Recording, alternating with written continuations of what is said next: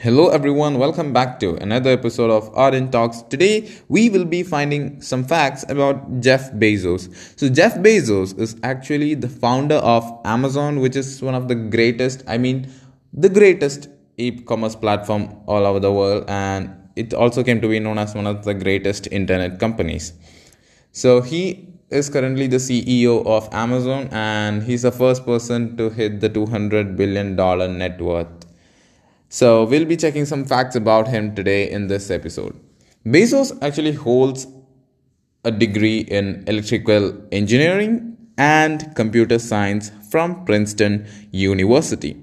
And his first job was at a fintech startup, Fitel. He also flipped burgers at McDonald's in his past, and it's heard somewhere like that. Now, Amazon was actually going to be named as Cadabra, which was taken from the magic term abracadabra, but the name was discarded as it was a little bit confusing.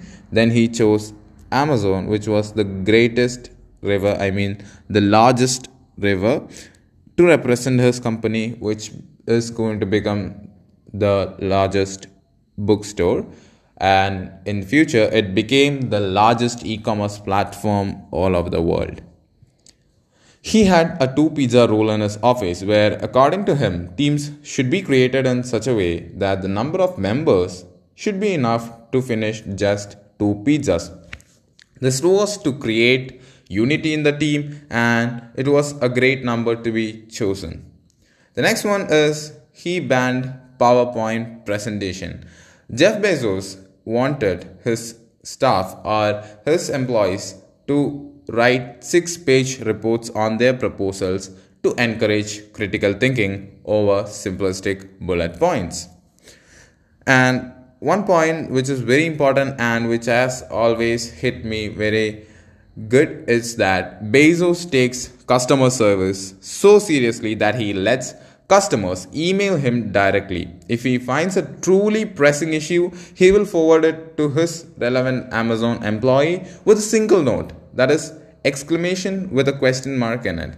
So this will put uh, an authority over him and he has the control over his employees where every customer will be treated with ultimate support. So recipients of these emails know how to fix the problem and immediately explain why it was a problem in the first place. And last, which is not the least point to be noted, is Bezos has always been a space nerd, and in his high school speech, he described about the dream of saving humanity by creating permanent colonies in orbiting space stations while turning the planet into an enormous natural preserve. And his company, Blue Origin, is working towards this goal. And with him and another company known as SpaceX is there, which is owned by Elon Musk, which is another billionaire, and we have to talk about him because he is having great, great innovations and he's one of my idols. So, with that note, I'm going to end this episode. I hope you got some information in this episode. Thank you and have a great day. I'll be coming back with more informative, entertaining episodes in the coming days. Thank you. Have a great day.